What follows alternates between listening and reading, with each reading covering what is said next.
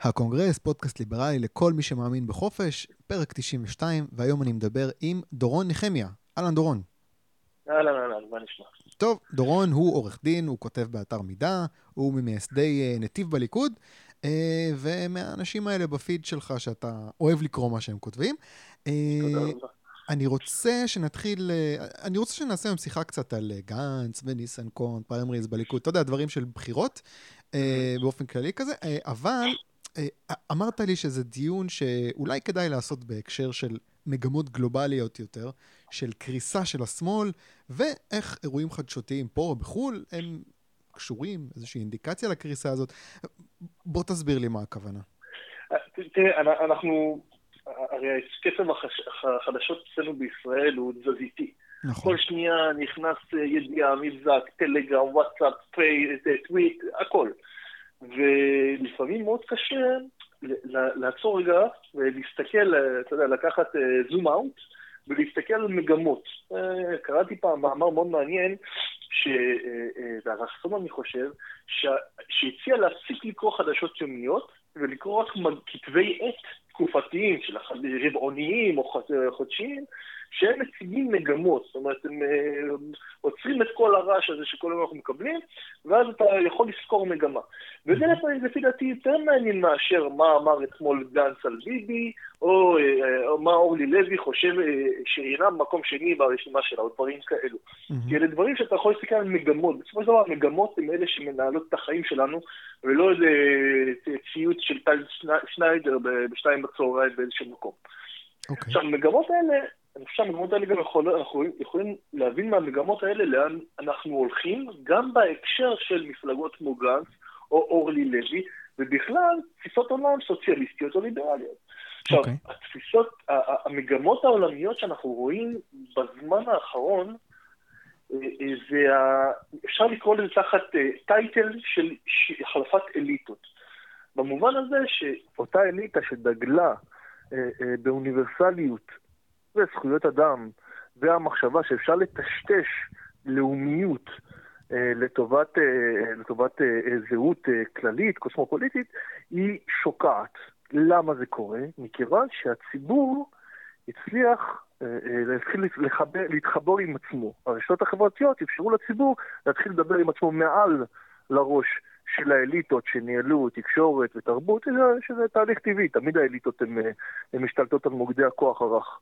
אז, אה, אז צריך לדבר מעליהם, מעל התקשורת, מעל בית המשפט. ואז הוא הבין, הציבור הבין שלא מתאים לו מה שמנסים, מה, מה שהאליטות מנסות לתפור לו. איפה אנחנו רואים את זה למשל? אתה רואה את זה מצוין למשל באיחוד האירופי. האיחוד האירופי נוהל על ידי אה, אה, אליטות פקידותיות, פילוסופיות, תקשורתיות, תרבותיות, שגרסו באיחוד של כל אירופה. וכחלק מזה יש נושא המהגרים, שגבולות פתוחים וכדומה. Mm-hmm. אבל הציבור הצליח, התחיל לדבר עם עצמו, והבין שהוא לא מעוניין בזה, ויצר משברים שכרגע מאיימים בצורה משמעותית על האיחוד האירופה. האיחוד mm-hmm. האירופי. אתה רואה את זה בארצות הברית. אתה רואה את זה בארצות הברית, שלמרות שהאליטות התרבותיות התקשורתיות קראו לטראמפ את הצורה במשך חודשים ארוכים, הציבור לא מצא, זה לא מצא חן בעיניו, ולכן הוא הלך למהלך שהפתיע את כולם, והמליך את טראמפ, הגזען והמיזוגן והשוביניסט וכל הכינויים שהדביקו לו, זה לא שכנע את הציבור, כי הוא לא אהב את מה שהדמוקרטים ניסו להציע לו. עכשיו, אתה רואה את זה גם בישראל. אתה רואה את זה בישראל, כאשר למרות שמוקדי הכוח הרך, הווה אומר, תקשורת, אה, אוניברסיטאות, גם בית המשפט, רוצים, מציעים אג'נדה אוניברסלית של זכויות אדם, הציבור לא מעוניין. הוא מעוניין באליטה אחרת, חדשה, אוקיי? שתהיה לאומית יותר, שתהיה מקומית יותר. זאת אומרת, לצאת מהמחשבה שאפשר לטשטש זהות לאומית, לטובת משהו מקומי. עכשיו, המגמה הזאת שאנחנו רואים ברמה העולמית של מעבר מזהות אוניברסלית, שזהות אוניברסלית זה, זה תזה, זה עמדה שמאלנית. כן, זה עמדת אה, שמאל, שמאל סוציאליסטי, הוא פחות לאומי. אה, כמובן שהמופע הכי קצה, הכי קיצוני של, ה, של העמדה הזאת זה קומוניזם, שמוחק לגמרי את הלאומיות. סוציאליזם לא מוחק, אבל הוא מטשטש את זה, כי הוא מדבר בעצם על מאמץ כלכלי. אז, אה, אז, רגע, אז, אני, רוצה, אני רוצה רגע לקטוע אותך בנקודה הזאת, כי אה, אה, צריך להגיד, העניין הזה של האוניברסליות, אוקיי, בסדר, אני מבין למה אתה משייך את זה לשמאל, אבל אני רואה את זה גם בחלק מהפורומים הליברליים, זאת אומרת, זה לא בהכרח קומוניזם. נכון, נכון. קבוצה כמו חופש לכולנו, למשל, חופש לכולנו. ליברטניאנים, ליברטניאנים הם אוניברסליים, אתה צודק. אוקיי. אתה צודק לחלוטין. ליברטריאנים מאמינים באוניברסליות. לליברטריאנים אין את המימד הלאומי. תקרא פוסטים של עידן ארץ למשל, אוקיי? אין לו את המימד הלאומי. נכון. הוא לא מתחבר לזה בכלל. תראה גם כל החבר'ה של חופל. זה מבאס אותי שאתה אומר את זה, כי אם האליטות האלה זה אליטות שבשקיעה, אתה יודע, ליברטריאנים אף פעם לא היו באיזושהי אליטה, הם לא היו אפילו באיזושהי עמדת כוח כדי שהם יוכלו לשקוע עכשיו. זה חבל. מי, הליברטריאנים? לא, הם כן. מהמרים על הקלפים הלא נכונים אף כל הזמן. כן. הם אומרים, תשמע, אני, יום אחד אנחנו נעשה איזה דיון מעניין בפייסבוק, אני אתפוס איזה פוסט של יזהר, אני ארכב עליו, אני פה משגר לו אזהרה. אני הולך לתפוס איזה פוסט שלו, שבו הוא יגלה עמדה לא לאומית, ואני אנסה להסביר למה העמדה הזאת היא לא, לא קוהרנטית עם הליברליזם הכלכלי. אני יכול גם להסביר את זה עכשיו, אבל נעשה את זה בהזדמנות אחרת. Okay. אוקיי. Uh, לפי דעתי זה לא קוהרנטי. אתה okay. לא אוקיי. יכול... אתה לא, יכול, אה, אתה לא יכול לקבל את העובדה שלאדם יש רצונות אנוכיים ולכן כלכלת השוק היא הטובה ביותר, ולהתכחש לעובדה שלאדם יש רצונות לאומיים ולנסות לכפות עליו אוניברסליזם. אתה לא יכול, זה לא עקבי. אבל זה... תצטרך למצוא, זהו, צריך למצוא את הפוסט... אה, בדיוק, כן. להרכיב את הדיון הזה עליו. אוקיי, בסדר, אני כן. הבנתי את התפיסה הזאת, כן? אלה המגמות העולמיות. עכשיו, היישום הישראלי שלהם, אנחנו מכירים אותו.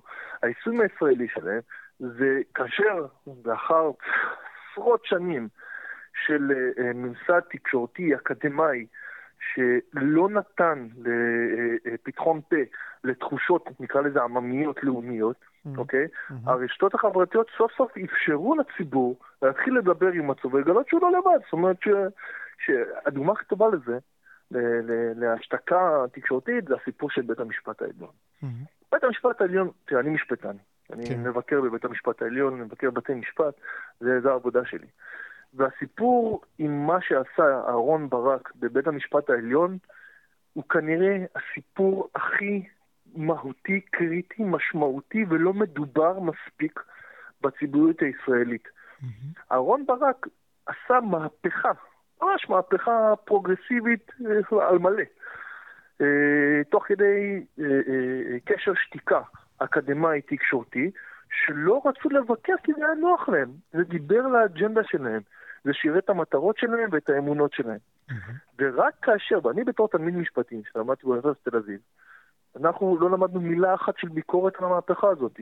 היללו אותה ו- ודיברו כמה היא מצוינת, אבל אף אחד לא הציע ביקורת. למעשה בציבוריות הישראלית הייתה מעט מאוד ביקורת, הייתה מינימלית, מזערית וחבויה, עד אשר הרשתות החברתיות פוצצו אותה סוף סוף, כאשר אנשים יכלו לדבר אחד עם השני. וברגע שזה קרה, ברגע שהמגמה הזאת קרתה?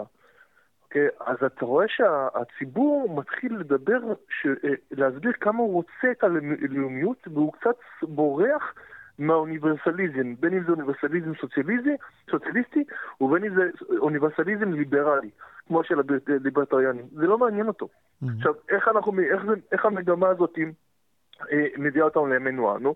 קודם כל אנחנו רואים שהימין מתחזק באופן עקבי בעשור האחרון, וכל מה שקשור לשמאל, העולמי והמקומי נחלש, מכיוון שהשמאל מציע טשטוש של, של הזהות האוניברסלית, והציבור לא מעוניין בזה. הוא מעוניין לשמור על הזהות המקומית שלו.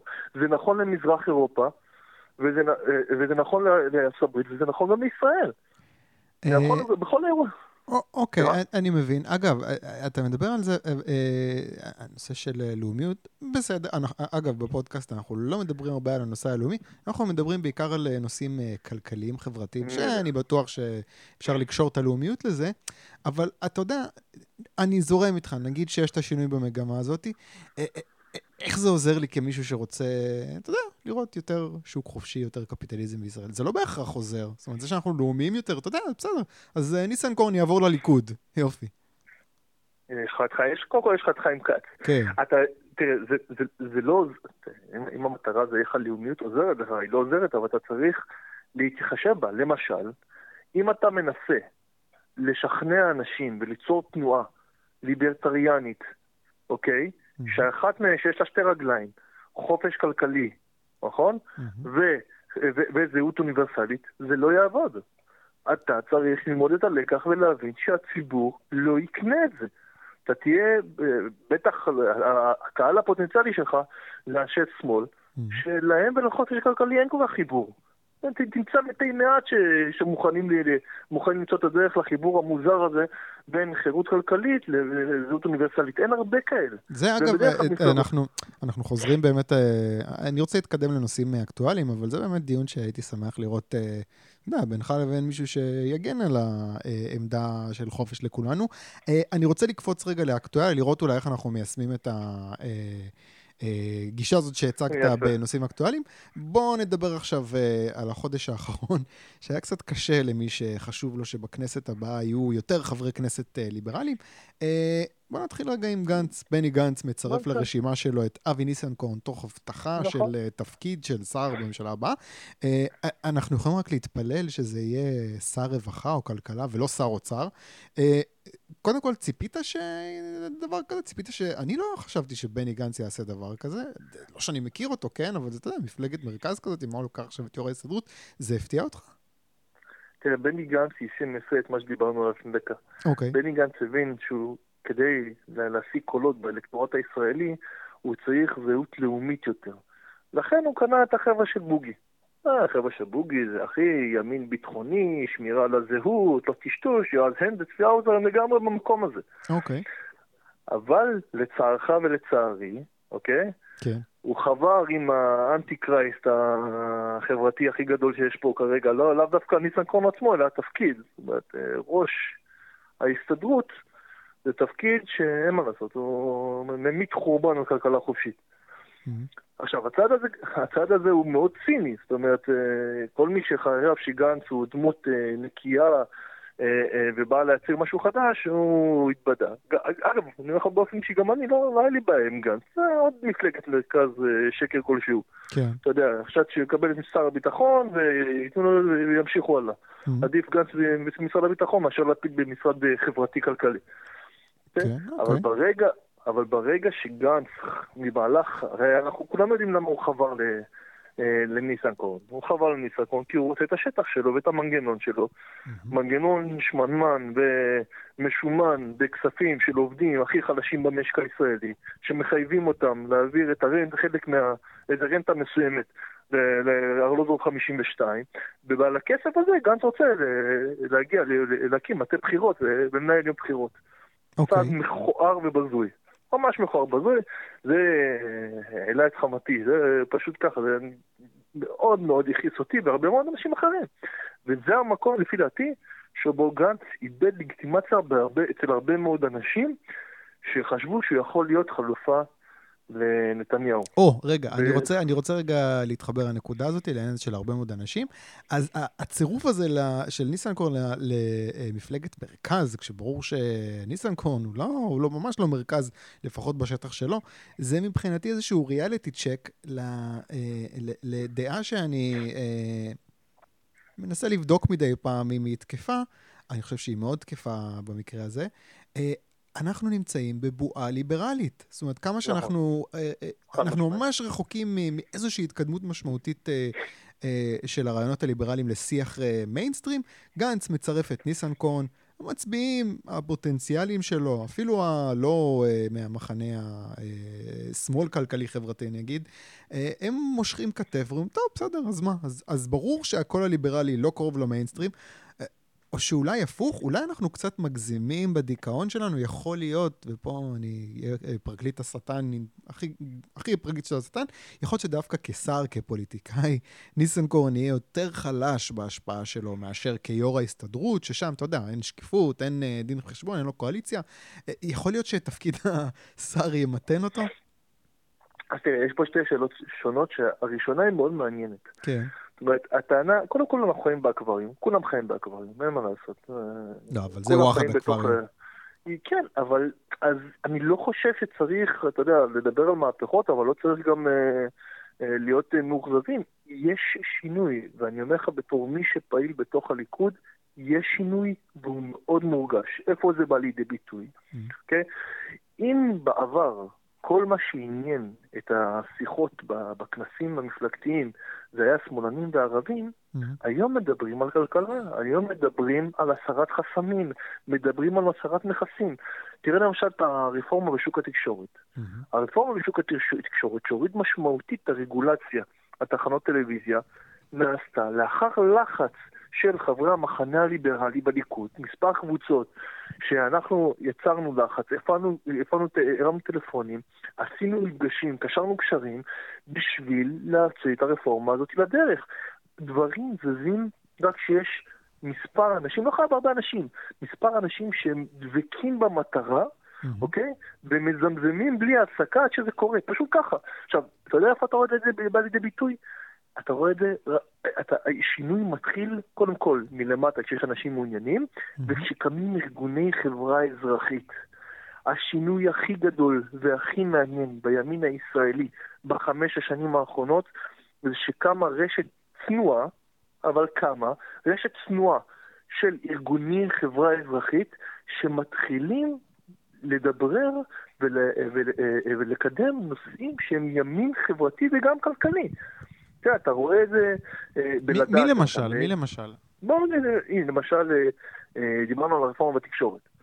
כן. רפורמה בתקשורת, מי שטיפל בזה, זה זכות הציבור לדעת שאלעד מלכה וזיו מאור, שזה הדיי ג'וב שלהם. זאת אומרת, הם הועסקו, בשכר, אני מניח לא שכר מופלג, אבל המטרה שלהם הייתה לקדם את הנושא של רפורמת התקשורת. Mm-hmm. זו, זה, זה, זה ארגון חברתי שזו הייתה המטרה שלו, והוא הצליח. כן. אם עד עכשיו היינו רגילים שרק בשמאל הישראלי יש את הרצון, המוטיבציה והמימון לארגונים שכל התפקיד שלהם זה לעשות לובי, זה, זה, זה, לעשות לובי בכנסת ובממשלה, קמו, קמו כאלה, פורום קהלת, כן. התנועה למשילות ודמוקרטיה. אוקיי? אה, יש לך את אה, התנועה למדיניות הגירה, יש לך תחרות בדיני עבודה, אלה דברים שלא היו קיימים לפני חמש שנים, לא היו קיימים בכלל. ואתה רואה שהארגונים האלה, שאומנם המימון שלהם מועט, אבל יש לו מימון מסוים, הם מתחילים להבין איך, מתחילים, לש... איך משתלבים בתוך הציבוריות הישראלית. אני זוכר לפני, אני זוכר מתי הרגע המפנה שלי שהבנתי שדברים זזים. לפני משהו כמו שנתיים, אני חושב, ראיתי בגלובס כותרת, אוקיי, שדיבר על מחקר שעל, שמישהו אה, אה, כימת מה העלות של המשפטיזציה בחברה הישראלית. כל פעם שהולכים לכל המערך של הייעוץ המשפטי והביורוקרטיה והרגולציה הכבדה, יש לזה עלות, הביורוקרטיה המשפטית. ומי שהציג את המחקר הזה היה המכון למשילות ודמוקרטיה, שמחה רוטמן, עם, אה, אם אתה מכיר. עכשיו, זה היה פעם, והוא הצליח להגיע לכותרת. זאת אומרת, לאט לאט הארגונים האזרחיים מימין הצליחו, להשת... הצליחו, הצליחו להשתלב בסדר היום החדשותי, וזה היה משהו יוצא דופן. אני זוכר שרשמתי לעצמי, תשמע, זה לא ראיתי. כן, אנחנו כן. רגילים שמכון אדווה והקרן החדשה, זה כל אותם ארגונים חברתיים, so called, אוקיי, שהם אלה קובעים את הטון. וסוף סוף הצד הימני התחיל להשיב מלחמה, מלחמה על התודעה הציבורית. לכן הש, השינוי הזה, ברמה החוץ-מפלגתית, אוקיי? זה משהו שהוא מאוד חשוב לשים עליו, לשים עליו עין, זו מגמה מאוד מעניינת. Mm-hmm. בנוסף, בתוך המפלגות התחילו לצוץ גופים שהם רוצים לפעול למען ימין, למען אה, ליברליזם, אתה רוצה, ברמה הכלכלית. כן. בליכוד יש את הליברלים, יש אותנו, את הנתיב בליכוד. יש גם, אה, אה, אה, יש תנועה כזאת אפילו במרץ.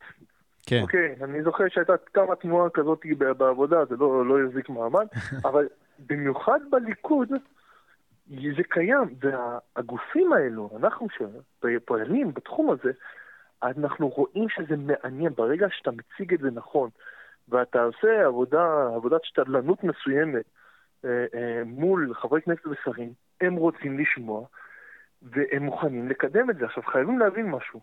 חברי הכנסת והשרים שלנו, אני אומר שלנו, מדבר בליכוד, mm-hmm. Okay, אוקיי? הם, הם, הם עובדים במערכת לחצים בלתי אפשרית. זה לא רק שיש כל מיני אינטרסים נגדיים, אלא שאין להם זמן. כמות המשאבים שעומדת להם מאוד מצומצמת, מכיוון שחלק ניכר מהזמן שלהם הוא צריך להיות מוקדש לנושא של פריימריז ועבודה עם המפלגה. זאת אומרת, אין להם, אם אתה רוצה שמשהו יקדם, תקדם בעצמך, תבוא עם חומרים מוגמרים. Mm. אל תבוא תזרוק איזה רעיון ותגיד בואו תקדם איזה סיסמה כלשהי. וברגע שהגופים האלה בתוך המפלגות עובדים עם הארגונים החוץ האזרחיים בימין, נוצרה פה איזו סינרגיה שבו יש גוף עיוני, אוקיי, שיוצר את המחקר או יוצר את המוצר שיכול לקדם אותו לחקיקה, וגופים בתוך המפלגה שיודעים איך, איך להשתלב ואיך להוביל את זה בתוך, אה, בתוך המוסד הרלוונטי, הכנסת או הממשלה. אז אה, השיתוף...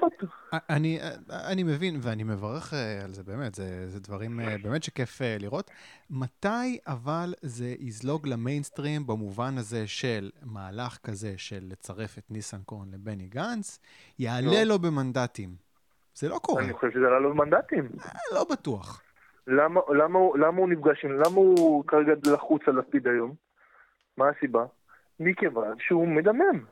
בני גנץ, מהרגע שפתח את הפה שלו, הוא רק התחיל ליפול, זה היה גם צפוי שזה מה שיקרה. כן, אבל ספציפית בגלל ניסנקורן, אני לא יודע. אה, תראה, בוא נגיד, ניסנקורן לא עזר לו, אוקיי? ניסנקורן באמת לא עזר לו, אבל אתה, אנחנו עדיין לא במקום, אתה יודע מה, אני רוצה להגיד אחרת. יש היום, אנחנו עדיין מדברים על מגמות, הציבור היום, תראה איזה ציון נתן לכחלון. כחלון, אוקיי, הוא, הוא כרגע לא עובר את אחוז החסימה. למה זה? איך זה ששר אוצר שחילק כל כך הרבה מתנות לציבור, אוקיי? חילק וחילק, צהרונים אה, מגיל שלוש, אה, גנים גיל שלוש, ללא תשלום, אה, למכבי אש, למשטרה, אה, אה, נקודות זיכוי, הוא נתן באמת הרבה מאוד כסף, הוא שפך על הציבור.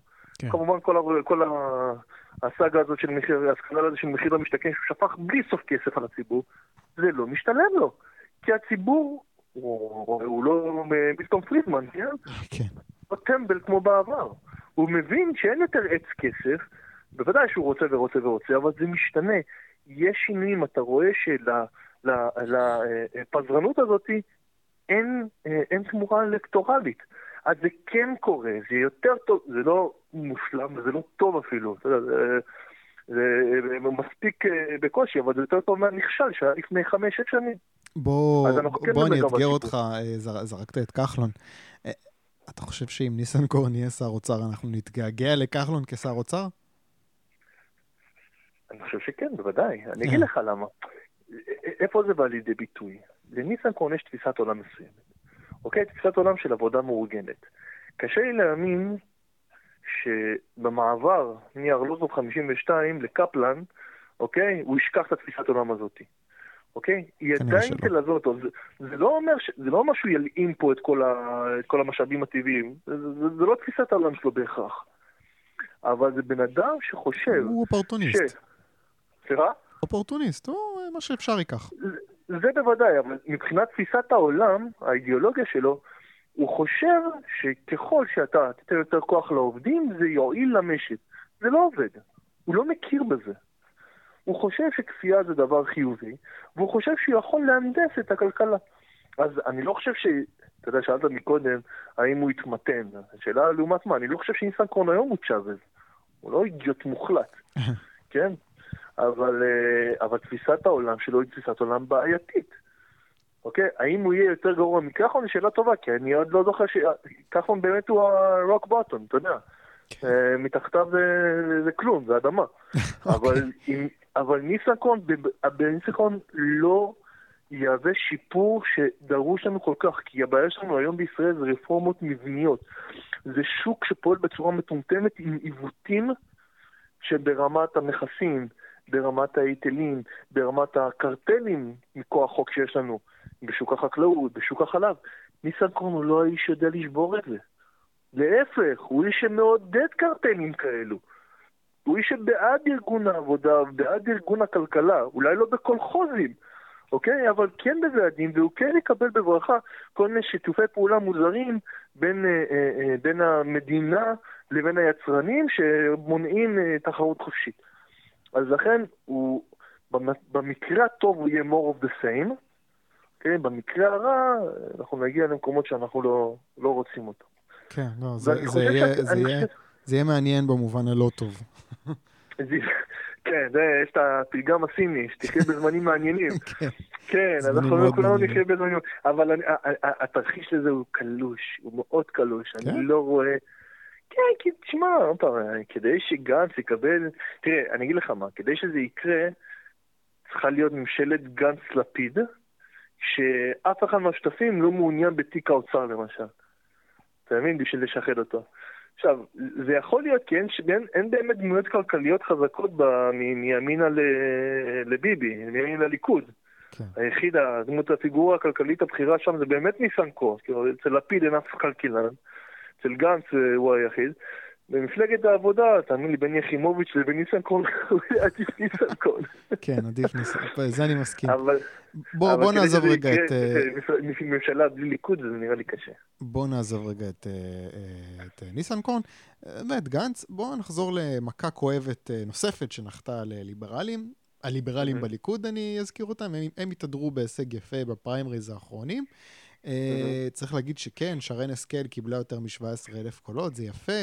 Uh, אגב, את כל הטקסט הזה כתבתי לפני ההחלטה היום, כן. שהיא חוזרת, אבל לך תדע, אולי מחר זה... היא שוב תהיה בחוץ. נכון. אבל אתה יודע מה, גם אם היא בפנים, זה ממש כאילו... אתה יודע, בדקה ה-90 וכמעט ולא, ושריון וזה, וחיים כץ מגדיל את הכוח שלו, גם אם הוא לא מכניס שני אנשים, הוא מכניס אה, אה, איש אחד. אה, התוצאות האלה, גם אם יש עלייה במספר האנשים שהצביעו אה, למועמדים ליברליים, אה, זה עדיין איתות שאם אתה הולך חזק מדי בכיוון הזה של אה, בואו נפרק מועצות חקלאיות ובואו נפרק אה, מעוזי הסתדרות, אתה תחטוף. עכשיו, השאלה מה הלאה, האם הליברלים בליכוד אה, ממשיכים אה, לפקוד? וגם נתיב בליכוד אה, ממשיכים לפקוד. יש טעם במאמץ כזה? אולי בכלל על כל אחד אה, ליברלים ש... שאתה פוקד, אה, החיים כצים יפקדו שתיים, ואז מה הטעם? מה, מה, מה אתה אומר? אז, אז ככה, יש טעם. קודם כל, אתה יודע, יש את הליברלים בליכוד ונתיב בליכוד, באמת עשינו מאמץ לעזור לשרן, גם באופן אישי, גם ברמת המטה. זאת אומרת, חבר'ה של נתיב בליכוד היו במטה שלה. כן. וליווינו אותה, וגם במאבק המשפטי שעדיין נמשך. אה, והיא גם, גם נהנתה מהקולות של הליכודניקים החדשים, שהיו פקטור משמעותי ומפתיע בפריימריז האלו. נכון. אה, אבל אני לא חסיד של, של תורת הגדודים, דוקטרינת הכוח. הדוקטרינה שאומרת רק אם תביא גדודים של מצביעים לפריימריז תוכל לשנות. כי זה. הוכח כלא נכון. זה חשוב, אבל לא מספיק. אני אסביר למה זה הוכח לא נכון. שתי דוגמאות. הדוגמה הראשונה זה מה שדיברנו מקודם, על רפורמה בתקשורת. כן. מי שהוביל את, הרפורמה, מי שהוביל את הרפורמה בתקשורת לצד יואב קיש, היה שר התקשורת איוב קרא. כן. הפ... יש פער, איוב קרא היה זר לליברליזם עד לפני שנה. זה, זה, לא, זה לא דיבר אליו, הוא לא, הוא לא הכיר את זה, פחות, זה פחות מעניין אותו. הוא לא, הוא לא היה שם, אוקיי? אבל ברגע ש... החלטנו, המחנה הליברלי בליכוד החליט להיכנס בנושא הזה ולהפעיל משקל, הוא התחיל להתעניין. הוא ראה שיש בתוך הליכוד גורמים שזה מעניינים אותם, לא הפסקנו לזמזם את זה, והוא פשוט זרם איתנו. זאת אומרת, לקחת פה מישהו שהיה קצת, היה אדיש לנושא הזה, ואיוב קרא של אחרי הרפורמה, היית מדבר איתו, הוא כאילו למד באוניברסיטת שיקגו. Hmm. הוא עוד שנייה, הוא היה מצטט לך מהייק. נו, אבל זה לא השתלם לו. לא- פוליטית כן, זה לא השתלם לו. מסיבה אחרת. הוא קרא לפעמים מסיבה אחרת. אוקיי, לא היה לו כוח, אבל אתה ראית דוגמה מצוינת איך מישהו, אוקיי, בגלל הלחץ של פעילי אה, ליברליות בתוך הליכוד, איך הוא, שין, איך הוא הצטרף לרעיון הזה והתחיל לדבר ליברלית. עכשיו, אז איוב קרא כבר לא שם, אבל מישהו אחר שהוא גם אדיש לנושא הזה, ומגלה שיש עניין, ומזמזמים את זה מסביבו, הוא גם יעשה אותו דבר. Mm. זאת אומרת, אתה יכול, את עטיה ואת חיים כץ ופנחס עידן לא נשכנע, כן? לא נמיר אותם. אבל חבר'ה אחרים בהחלט כן. הם, בהח... הם רוצים להיות מזוהים עם החבר'ה הליברליים, והם רוצים להיות מזוהים עם האג'נדה הזאת. תשמע, יש, היה לי לפני כחודש או שלושה שבועות, היה כנס, אוקיי? של, ארגנו נתיב, ליברלים, ארגנו אה, כנס ב, אה, בתל אביב, אוקיי, הזמנו את שרן ואמיר ויואב קיש ו... וכל מיני. היו שם 300 איש. זה כן, היה מפגן כוח מטורף. זה היה מפגן כוח מטורף שכולם דיברו על זה. כן, אנשים כן. ערים לכוח העולה הזה, לכוח המתפרץ הזה, וזה גם כוח צודק, וכוח שלא רוצה קומבינות, ולא, לא, לא, זה לא קבוצת כוח שרוצה, אה, אתה יודע, שיעשו לה נעים וכיבודים, זה לא מעניין אותם. כן. אה, זה קבוצה שאומרת, אנחנו רוצים שטיפה לטובת כולם. וזה עושה שכל, תזמין, תאמין, נבחרי ציבור, גם בליכוד בכלל, כשהם רואים משהו הגיוני, והם רואים חבר'ה טובים, הם רוצים להצטרף לרעיון הזה. אז זו דוגמה אחת. זו דוגמה אחת שבו הכוח הפוליטי בפנים, גם אם הוא לא גדודים, אוקיי? כן. הוא מצליח לשנות. והדוגמה הכי טובה, שאני תמיד נותן אותה, הדוגמה המצוינת, שמראה שדוקטרינת הכוח היא לא, לא בלעדית, mm-hmm. זה הדוגמה של גאווה בליכוד. גאווה בליכוד, תחשוב, לפני עשר שנים, אוקיי, או חמש עשרה שנים, להט"בים בליכוד, זה לא, לא הסתדר. הקהל הליכודי הוא מסורתי אה, אה, בבסיסו, הוא לא התחבר למגמה הזאת שהייתה יותר חזקה בשמאל. Mm-hmm. אבל מה קרה? קבוצה אקסקלוסיבית, קטנה ואקסקלוסיבית, שבשם גאווה בליכוד, שהם לא מונים הרבה אנשים. מעט כן. מאוד. זה, זה הודות לכמה פעילים בראשם של אמיר אוחנה, שלא הרפו וכל הזמן היו לוקחים, הנוסעים על האוטו, עולים לירושלים פעמיים בשבוע, ויושבים, ומסתחבקים החברי כנסת והשרים, ופשוט לא מפסיקים לזמזם את הנושא הזה, והם לבדם, אני מדבר איתך על, על קבוצה מצומצמת, הצליחה לשנות לחלוטין את היחס בליכוד כלפי להט"בים. היום הליכוד היא מפלגה שמחבקת להט"בים. זה נכון שמדי פעם נכנס איזה מישהו עם דעות קצת פחות אה, אה, מתקדמות, שיש לנו איזה אחד כזה, הבנתי, ממחוז דרום, אוקיי? שצריך עוד לבדוק מה... כן, שלא לא ברור בדיוק מה עברך, אבל זה לא בדיוק מסתדר עם... אה, לא בדיוק מתיישב עם הדעות אה, המיינסטרימיות היום בליכוד לגבי להט"בים. אז מדי פעם יש אחד כזה, אבל בגדול, מפלגת הליכוד מאוד מפלגה פרו-להט"בית. תראה את המסרים החד משמעיים של ראש הממשלה. אה, תראה למשל, מירי רגב, הדמות הכי פרו-להט"ב בליכוד היא מירי רגב. הקהל של מירי, הבייס של מירי רגב הוא בייס מסורתי. והיא הולכת ומתחבקת במצעדי גאווה, בשמחה ובכיף, היא לא חוששת בכלל. השיח הליכודי נהיה... אמיר אוחנה, אמיר אוחנה הוא דמות מאוד אהובה בליכוד. כן. חבר כנסת שאפילו לא, שנכנס באמצע הקדנציה הקודמת, אוקיי? והצליח בלי שום בעיה לעבור לה, אה, גם ברשימה הארצית, להישאר בכנסת. כן, זה כן. הישג עצום. כן, ממקום כן. 32, אה, אם אני לא טועה. כן?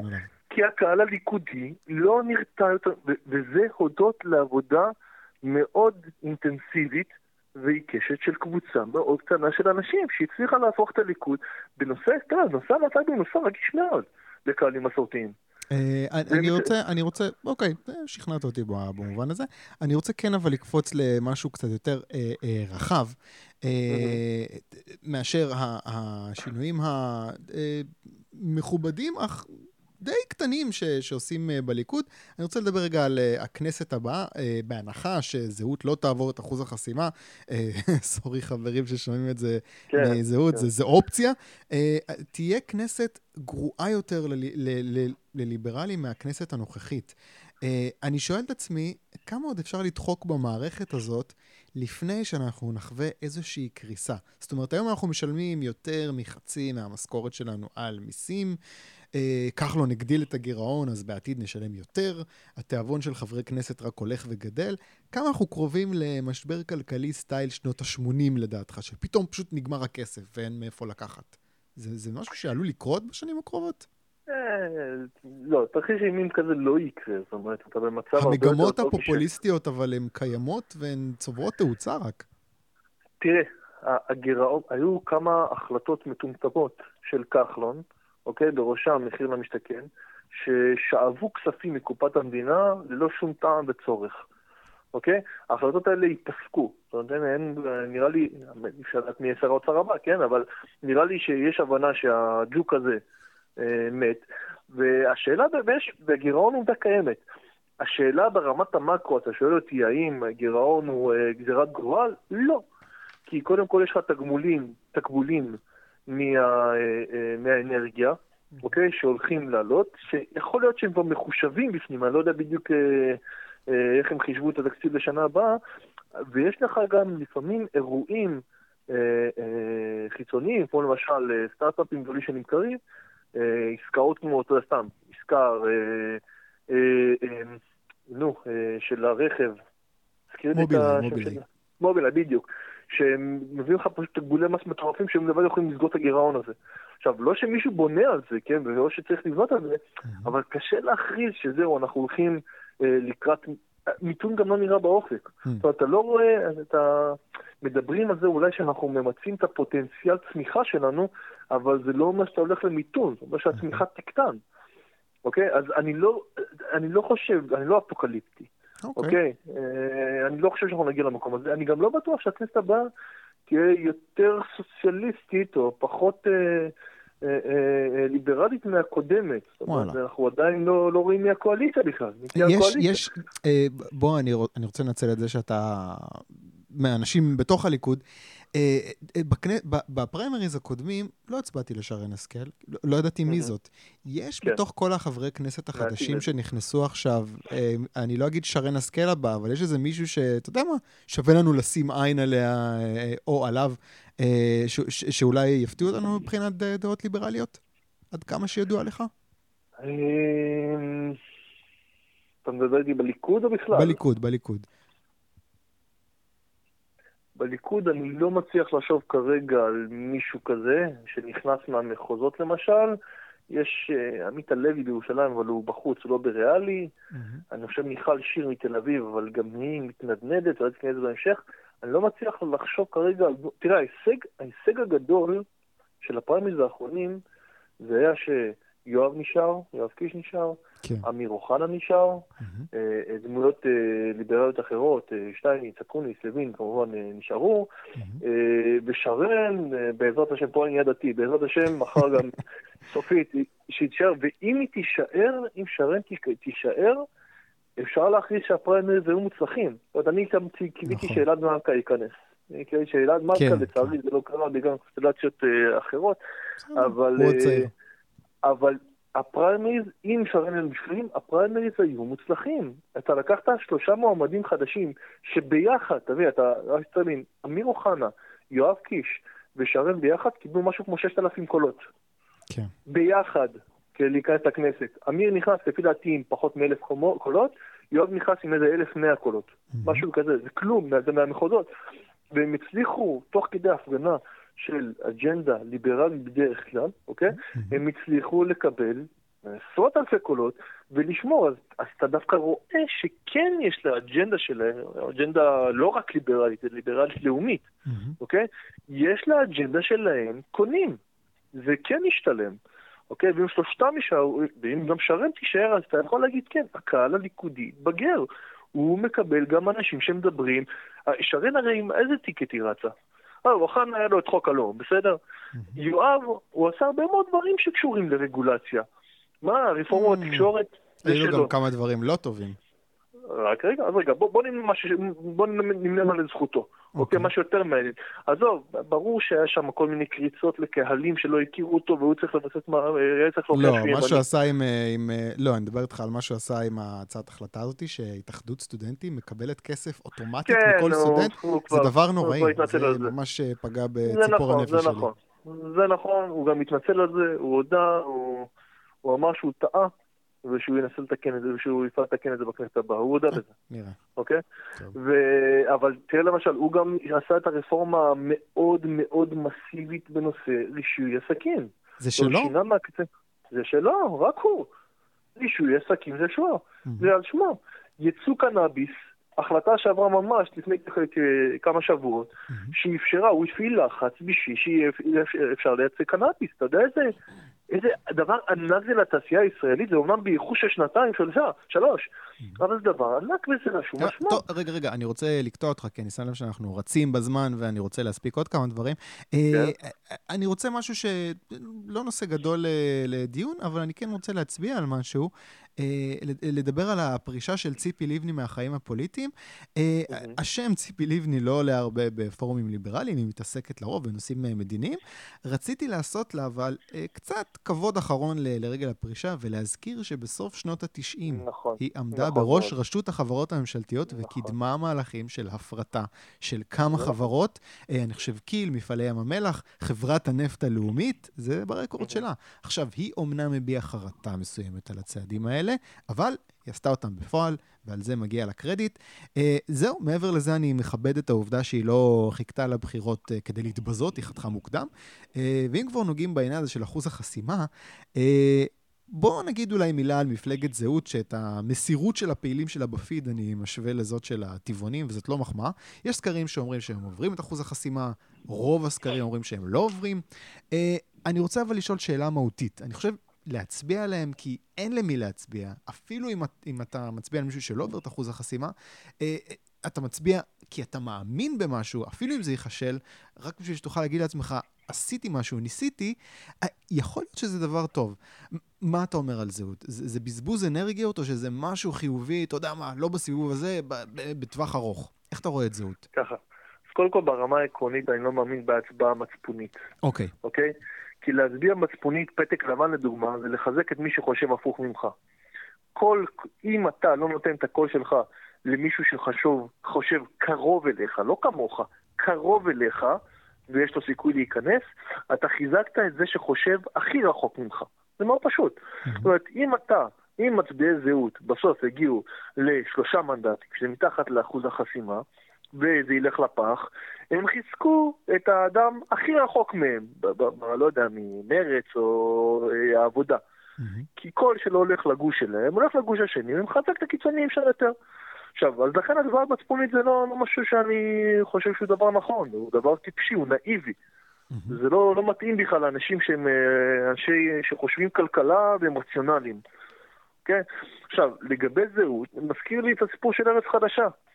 ארץ חדשה, כאילו בבחירות קודמות, אה, שברו את האינטרנט, היה להם סרטונים מגניבים עם גרביים, אלדד יניב עוד לא היה הנחש הפתטי שהוא היום, אה, והיה להם פעילים, והם היו בכל מקום, היה להם גם אנשי ניו מדיה, וכן, עשינו סקרים, ארבעה, המון המון רעש, הבלון הזה התפוצץ. אם קיבלו כמה, הם, אה, לא היה להם אפילו שני מנדטים. כמה אלפי קולות? כמה, לא, כמה עשרות אלפי קולות, היה להם 40 משהו אלף, אני חושב. אוקיי. כן, כן, היה להם לא, לא מעט, אבל הם דיברו על שישה מנדטים. הם לא אומרים כלום. מזכיר לך מישהו?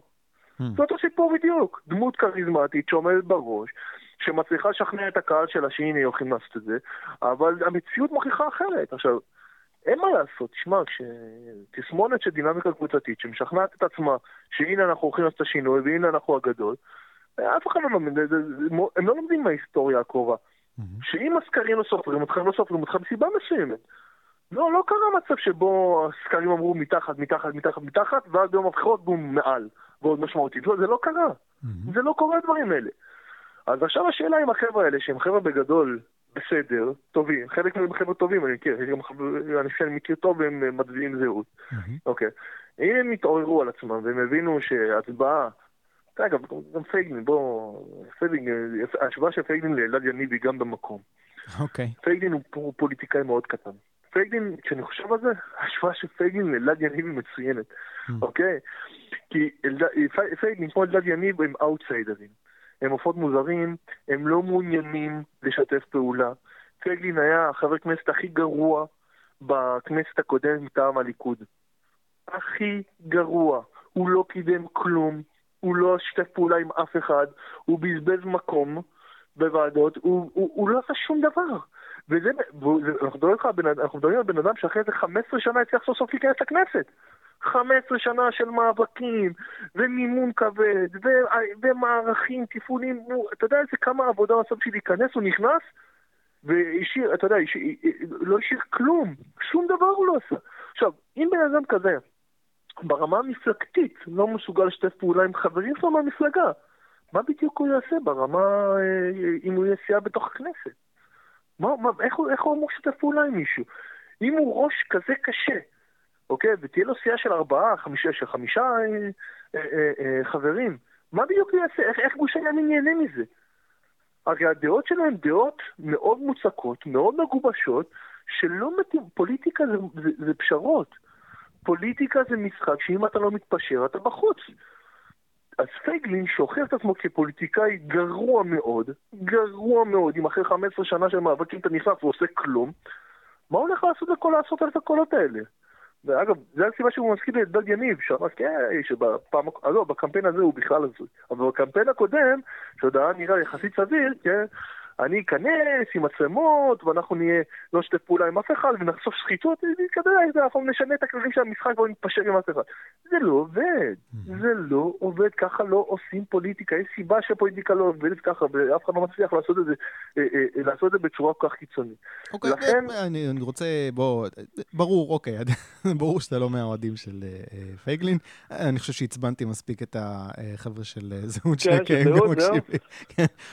בוא נמשיך ונדבר רגע על מאמר okay. אוקיי. שכתבת בשילוח, כתבת uh, מומלץ. Uh, yeah. מאמר שלך שהוא תגובה למאמר שנקרא uh, הטובים לביקורת הקולנוע של אדם צחי. Uh, mm-hmm. הנושא הזה של תרבות, של קולנוע והיעדר קול ימני, אם תרצו, קול ליברלי בשיח הזה, זה נושא שמעניין אותי.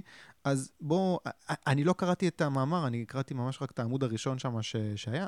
בוא תן לי רגע את הטענה של אדם קודם כל, כן. ואחר כך, מה הטענה שלך? מה זה הדיון הזה? תראה, קודם כל זה דיון שמתקשר למה שדיברנו מקודם על החברה האזרחית. הטענה של אה, דוקטור אדם צחי הייתה שבניגוד לטענה הרווחת, יש טענה רווחת שאין קולנוע ימני. כי אה, הקרנות קולנוע לא מממנות קולנוע ימני, כי אין להם תקציבי, כי כל אותם, אה, כל אותם אנשי מנגנון שיושבים על השיבר לא משחררים כספים לאנשים שרוצים ליצור קולנוע ימני. אתה מכיר את הטענה הזאת, אני מניח, טענה מוכרת, רווחת. כן. והוא מראה שזה לא נכון. Mm. הוא מראה שזה לא נכון. כן, יש סרטים ימניים, הם כן מקבלים תקציבים, הם כן משוחררים, זאת אומרת, זה קיים, אבל הם לא משאירים שום חותם, מכיוון שאותם גורמים... תן לי דוגמה לסרט כזה. אתה לא מכיר אותם, אני אתן לך דוגמה שמה, אה, אף אחד לא מכיר אותם. מה זאת אומרת, הם יוצאים... אני יכול להמציא לך שזה לא מכירים את הקולנוע הזה, אלה פיצ'רים שיצאו ואף אחד לא יודע עליהם בכלל. מה? אין להם צופים, אין להם קהל, אף אחד לא מדבר עליהם בכלל. מה זה קולנוע? אתה יודע, מישהו יוציא סרט טוב ואף אחד לא יכתוב עליו, אבל הוא לא, לא, לא ידוע. מה, אבל אני מחכה לסרט כזה, בוא תן לי את השם. איפה? איפה ה-DVD? אם אתה רוצה, בוא, אתה יודע מה, בוא נראה אם יש לי פה את ה... את ה... אה, אה, את המאמר, אני אפילו יכול להגיד לך את ה... את הש... אבל אנחנו נשמור את זה אחר כך. אוקיי, אני, אוקיי. תוך כדי זה אחפש לך את המאמר. כן. ו, אה, ומשהו, אז הוא, מר, הוא מראה, אגב, הוא גם נקט בשמות של, של סרטים. אני אחפש ו... את המאמר הזה, כן? תמשיך. כן, ו... ואגב, תחפש באתר של השילוח, אתה תמצא את זה בקלות. כן. ו, אה, ומה שהוא מסביר זה, לא, הבעיה לא שאין סרטים ימניים, אלא אף אחד לא מהדהד אותם בתעשייה. סרט מקבל בולטות אם כותבים עליו בעיתון, אם עושים עליו מאמרים, אם מדברים עליו בטלוויזיה, אוקיי? אם מהדהדים אותו. כן. אוקיי? זה, זה, אתה יודע, זה עץ שנופל, ב, זה עץ שנופל ביער ואף אחד לא שומע. כן. והבעיה שלו הייתה, הוא צייר את זה בצורה כזאת, שהבעיה של אותם סרטים שהם לא זוכים לתשומת לב ציבורית. למה? כי אותם גורמים שאמורים להדהד אותם, לא מתעניינים בקולנוע לאומי, זה לא מדבר אליהם בכלל. הם מגיעים מתיאוריות פוסט-סטרוקטורליסטיות או סמי-מרקסיסטיות, הם, הם לא בכלל מתחברים לקולנוע לאומי, אז הם לא, מדבר, לא, לא מתייחסים לפיצ'רים האלו. אוקיי. Okay. ומה שקורה כתוצאה מכך, מכיוון שזה לא מעניין את אותם מוקדי, אה, נקרא לזה מוקדי כוח, או מוקדי אה, אה, הדהוד בזירה הזאתי, אוקיי? הסרטים האלה גוועים, אין בהם עניין, אוקיי? ולכן נוצרה תחושה שאין סרטים ימניים. אוקיי. וגם כמובן שזה זה, זה כמובן מזיד, תהליך שמזיד את עצמו. אם אין עניין, אז אנשים מפסיקים ליצור את זה.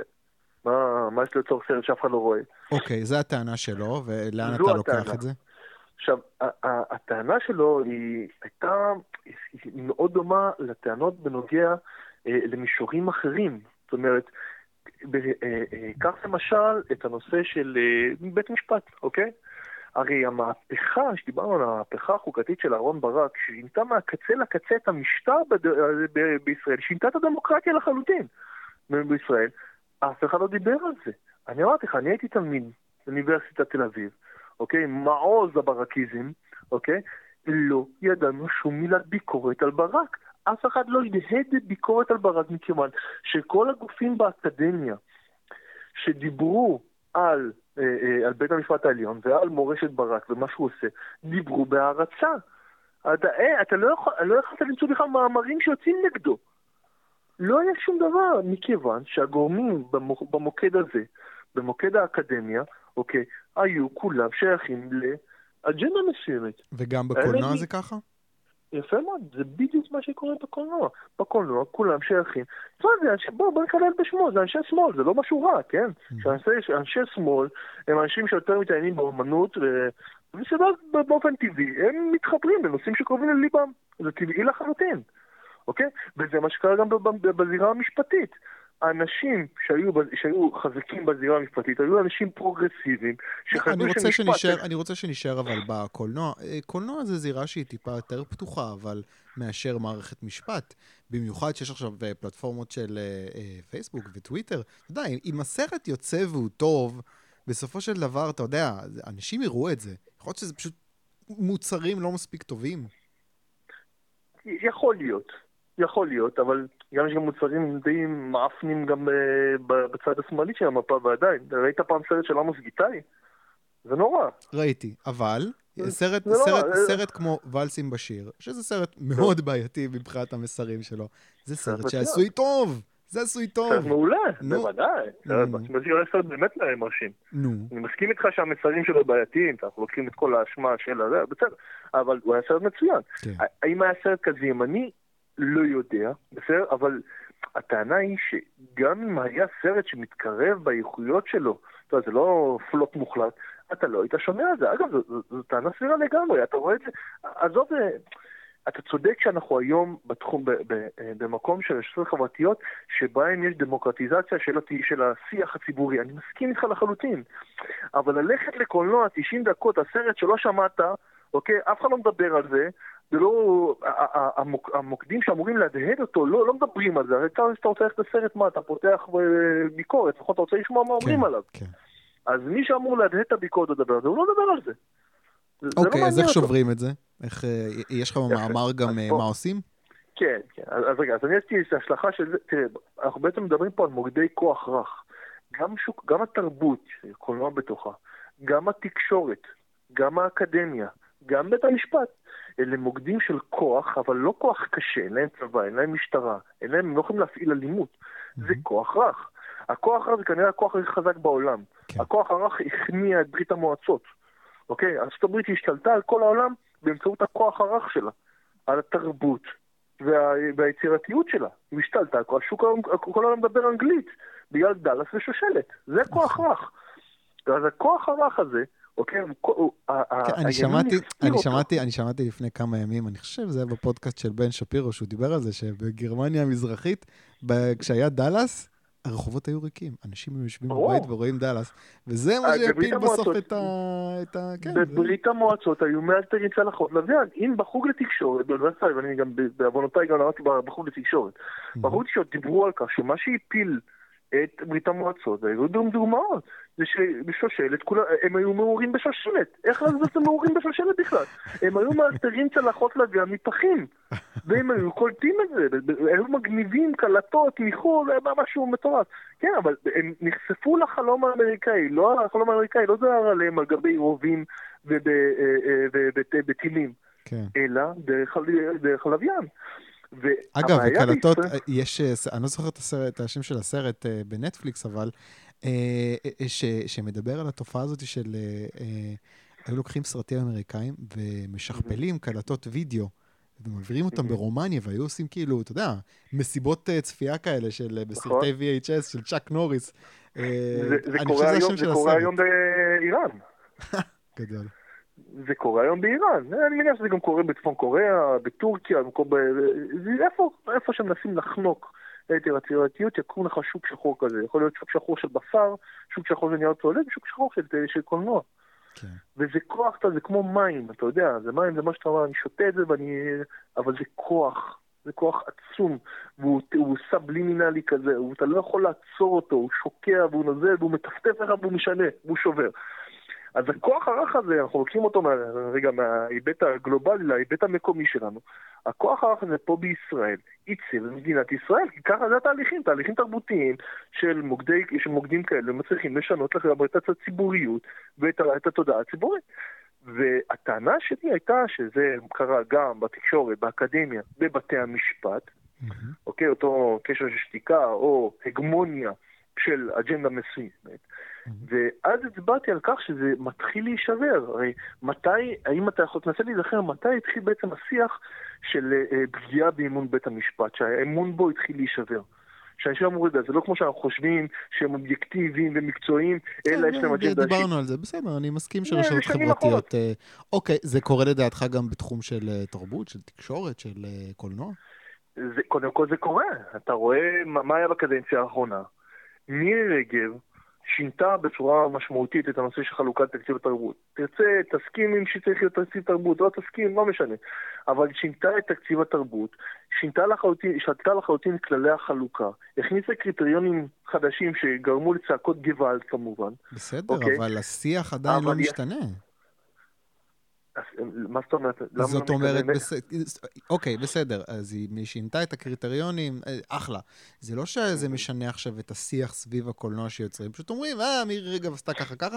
אני גם לא רואה, אתה יודע, מבול לא, של סרטים ימניים עכשיו. יפה, אה, לא, אתה צודק, כי אדם צחי אמר, והוא צודק בזה, mm. כי אנחנו דיברנו קודם על כך שיש חברה אזרחית בתחום המשפט, בתחום הכלכלה, נכון?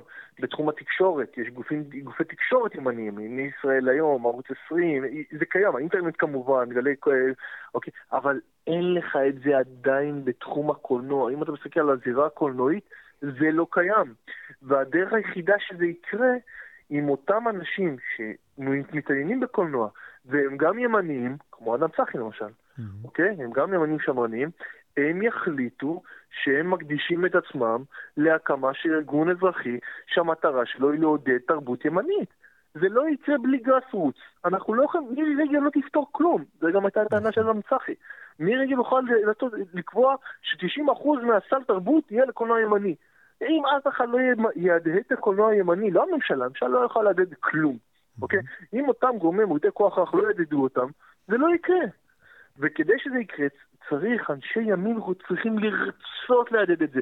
בדיוק כמו שאלון תובל רצה להקים את תחרות, אוקיי, או יונתן יעקובוביץ' את המרכז למדיניות הגירה, או פורום קהלת, אנשים רצו אה, אה, להקים את זה. כמו שיש את האנשים האלה, צריך לקום מישהו כזה בתחום הקולנוע, ולהגיד, זה מה שאני רוצה לעשות. ועד שזה לא יקרה, בלי חברה, ארגוני חברה אזרחית, לא תוכל לשנות את יחסי הכוח הרך באף חברה. באף חברה. זה לא יכול להיות אה, אה, אה, מונחת מלמעלה. אוקיי, okay, uh, היה עוד נושא uh, על ארה"ב ואמזון, uh, אני אדבר בהזדמנות uh, אחרת. Uh, uh, אני רוצה שנקפוץ ישר להמלצת uh, תרבות. אה, ספר, סרט, אירוע, אה, פודקאסט אולי שאתה רוצה להמליץ עליו.